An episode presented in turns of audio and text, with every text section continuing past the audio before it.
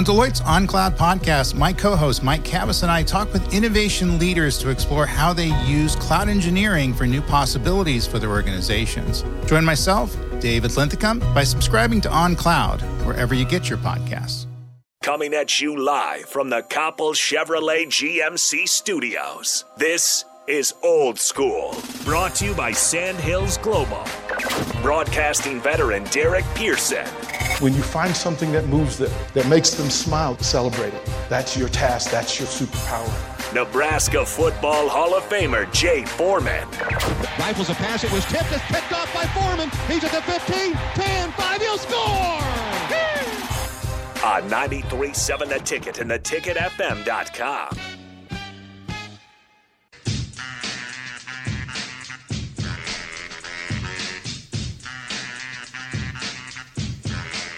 It's Hump Day. Happy Wednesday. There was some good news yesterday in Husker Nation. Good to have folks uh, claim and reclaim the respective programs. Um, had the opportunity to go and catch uh, some Husker softball. I wanted to spend the first bit uh, talking about that. Of course, uh, Old School is brought to you by Sandhills Global. Sandhills.jobs. Go apply today. They've got jobs for you if you're looking. Uh, 402 464 5685. Starter Hammond text line. On the Lincoln Hotline, you can call in, join into the conversation. Hit, hit us with a what's up, uh, and we can get into the conversation. Um, I appreciate it. Met a lot of folks yesterday at the softball game. Uh, a lot of listeners and texters.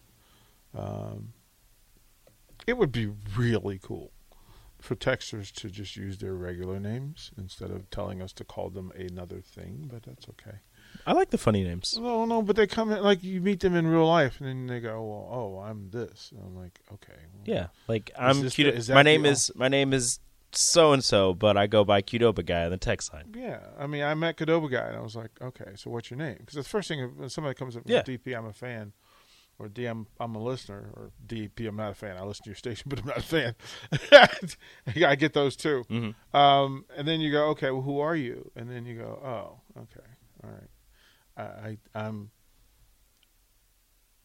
I will call you whatever you want.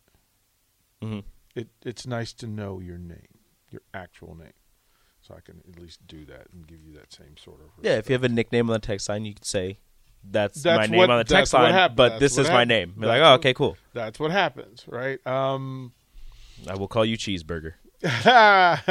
right through all of it, right? Um, but yeah, quite a few folks. Uh, I had a nice conversation with uh, Jane Green yesterday. Um, she was at the softball game, so uh, I watched half the game with her, and then I watched the other half of the game with with Nuri.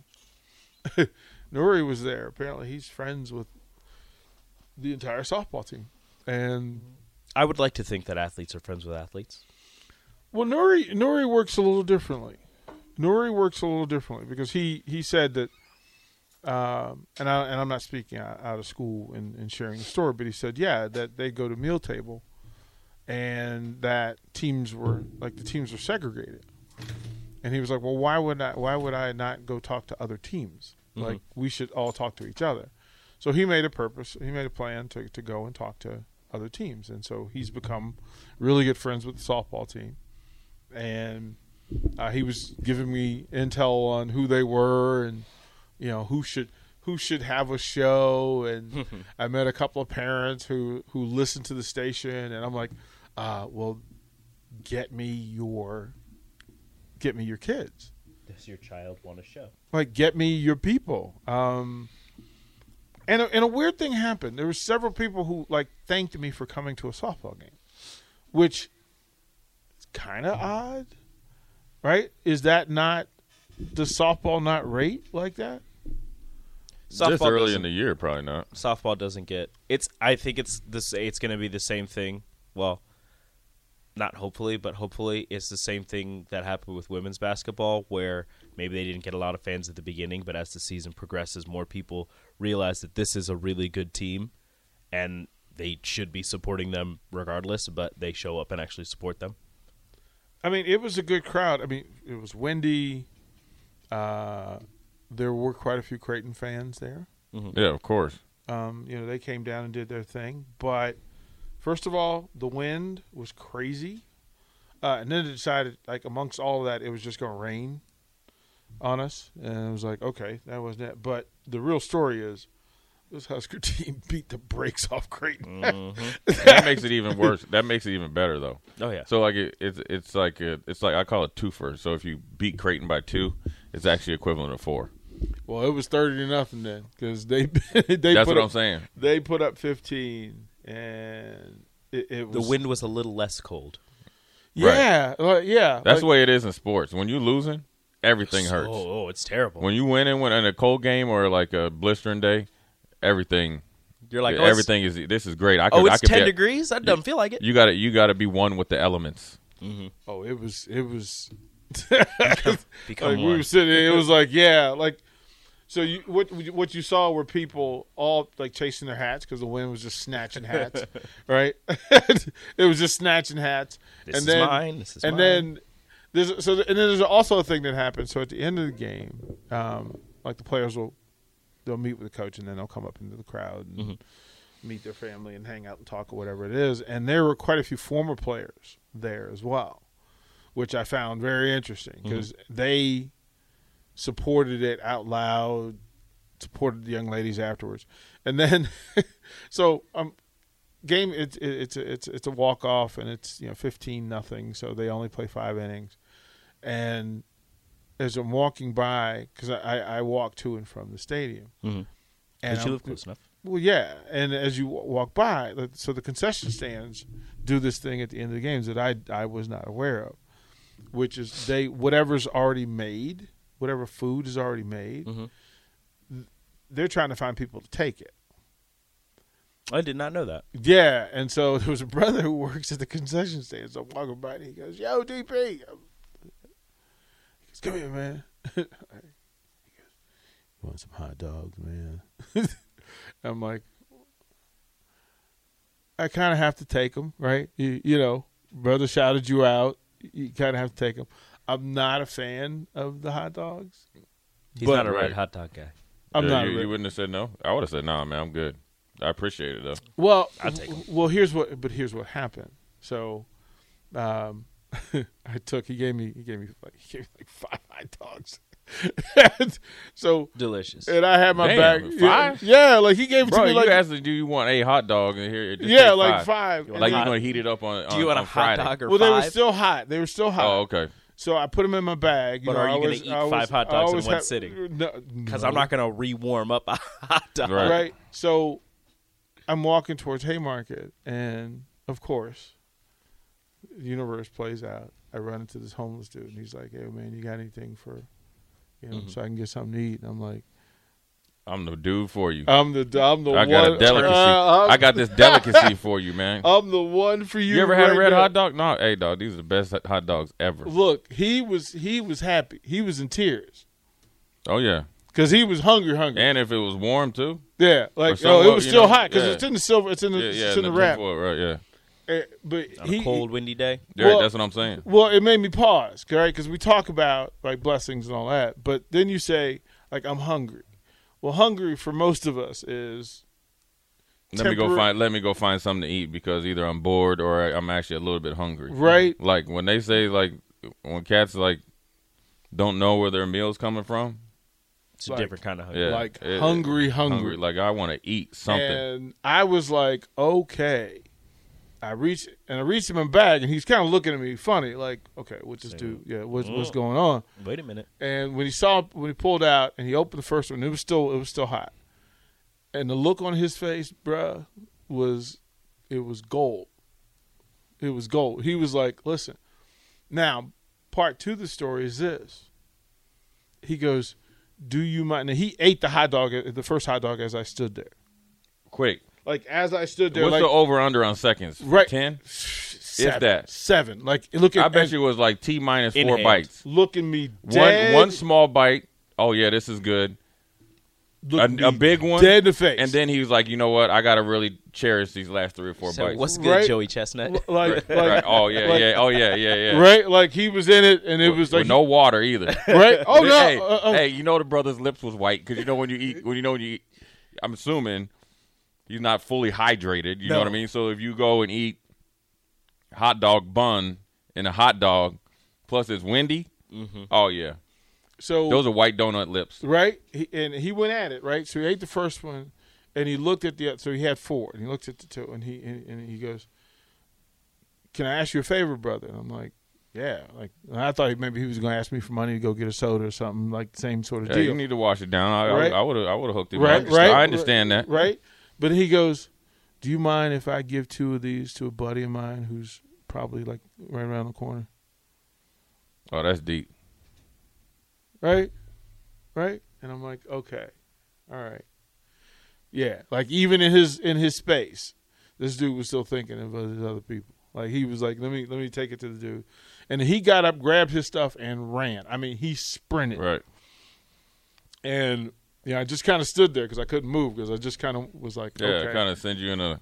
Because cause then it's it's the thing that you talked about. Like in my head, I should have said no because I didn't need Right. what this dude was was was giving me. But I was supposed to take it. Like Mm-hmm. I was literally supposed to take this and have it in my bag because normal, like you know, I see homeless people. Normally, I- like I don't carry cash ever. So usually when they come up and they ask you for cash, you know, Yeah, I'm you like- already got the built-in excuse. like I'm like I don't have any cash. I don't. Ha- I, I don't have. Got like I would go get you. Like I'll go get some cash. Mm-hmm. Like just. But this one was there, so I thought, yeah, okay, um, well done, softball. Uh, to the brother at the concession stand that hooked me up and hooked them up, and uh, to, to, his name was Tim, and kudos to Tim. So maybe he'll hang out at at bowling a little bit longer, and uh, people will look out for him and not walk by him and just blow that by. Um, we had Derrick Walker on the on the spillover, and of course, the news yesterday was that he will return uh, to Husker basketball again next season. Jay, what does this do for the program? Uh, well, first of all, it gives you stability. Um, first and foremost is from a leadership standpoint, which is, and then let it, then just as important. Um, you know, he was one of your well, I, in my opinion, he was your most consistent player. Um, he was your most efficient player. You know what I'm saying? Um, and he brings a tremendous amount of stability. Um, and then what he'll also be able to do is with goggles, Blaise coming in. Um, and let's say hopefully Lat Mayen comes back maybe in a different role. You got four guys. You got two new guys. And K- I'll call Goggles new just because he got hurt so early with Blaise. Then if you have Lat and Derrick, right? Then you got the old old regime with the new guys, and you can kind of teach them, right? Along with obviously setting the tone and being a you know a foundation part, you know, as far as this basketball program, which would then take pressure off of Griesel, C.J. Wilcher, Ramel, and and whoever else. You get what I'm saying? So I think it's a huge. Um, yeah, I'm sure it was a priority number one, um, considering how the Big Ten plays. What we just talked about yesterday, or talked about, you know, how the Big Ten plays. So you have to prepare for the Big Ten season. You can't go into the Big Ten season and say, "I need to play a certain way to make the NCAA tournament." That's how you left at the crib, right? Get, and so then also I think if Blaise li- lives up to his decent amount of his expectations, Goggles come back hel- healthy, Lat improves his game, um, and I know it's up in the air, you know, and I know he has uh, pro opportunities, you know, I'm assuming back home. Um, and then you got the young man that's uh, the seven footer off the bench. You know, he gets a Oleg. little Free get- Oleg. Yeah, right. You get him. I think it also will free up Derrick to do some more stuff to really um, highlight his whole game. You get what I'm saying? Where He did say there were parts of his game that he has not He shown. can shoot. Right. Yeah, that's what I'm saying. So can that shoot his face up game, being able to do some of the things that we see or will see some guys in the final four do. You know, drive it, take it off the dribble, um, mid range, deep mid range game. Heck, it might even give him an opportunity to really, you know, do a pick and pop and hit a, the, the odd three. Get him out on the break, you, you know, you know, show his athletic ability, um, you know, at his size. So I think it's it's it's great. I think it's uh, one of the things that you know we had talked about off air, hoped, and I'm you know, and plus for him, his first year not being able to play until January. And then really only having really one full season because that once you start, if you just you know once he got eligible or you know got released to play, you're kind of playing catch up. Mm-hmm. Yeah, you could be in practice, but you hadn't played essentially two thirds of a Big Ten season, and here you go. So now you got one full season, and I think once they um, used them and, and knew how efficient he was, not not only just from a scoring aspect, a rebounding aspect, physicality aspect, but I think a huge part that nobody really talks about it was his decision making in the pick and roll, mm-hmm. and when the you know when they did the the, the dribble handoffs, when to do it, the timing and, and the mesh that he provided. You know when the offense started to play well, right? When so when you heard Fred talk about when they were doing their handoff series, when they when they when he could tell the difference when they were doing it with some energy, then that's when they started. That's when it looked a lot more. Everything you know was a lot clearer. Well, that coupled with Derrick Walker setting good physical picks and being able to be a scoring option off it opens up the whole offense, and that's why you saw the last say two or three weeks of the season they actually look like what Fred would probably was trying to envision at the beginning of the season. So, mm-hmm. you know, I think it's great. I think it's an opportunity for him to um, do a lot more, um, be even more of a leader, be be even more of a scorer. Um, so I think it's a you know it's a, a, relationship or a good marriage. It's good for him and it's good for for the team, and it's needed for him. You know that's this I, without a question. I think he could go to the NBA. He could go to these NBA camps and really shoot up the you know shoot up the draft boards. But now I think when he when he goes next year, he's going to be one of those guys that they're talking about, yeah. in like more of a cemented, you know what I'm saying, mm-hmm. versus I wouldn't say he'd be catching people by surprise. I think it would be something that like, oh, we didn't know he was this good. So then they then they're actually backtracking on information, tape, and all that on. Now he has this year, right, where he, you know, if they were coming to look at Bryce or Trey or whoever, they're like, dang, that dude, he can play, yeah, right. I think I think you know, and then I'm a, maybe a lot of scouts are like, man, you know, if he gets another year under his belt of just being that guy, he can really do some things. So I think it's great.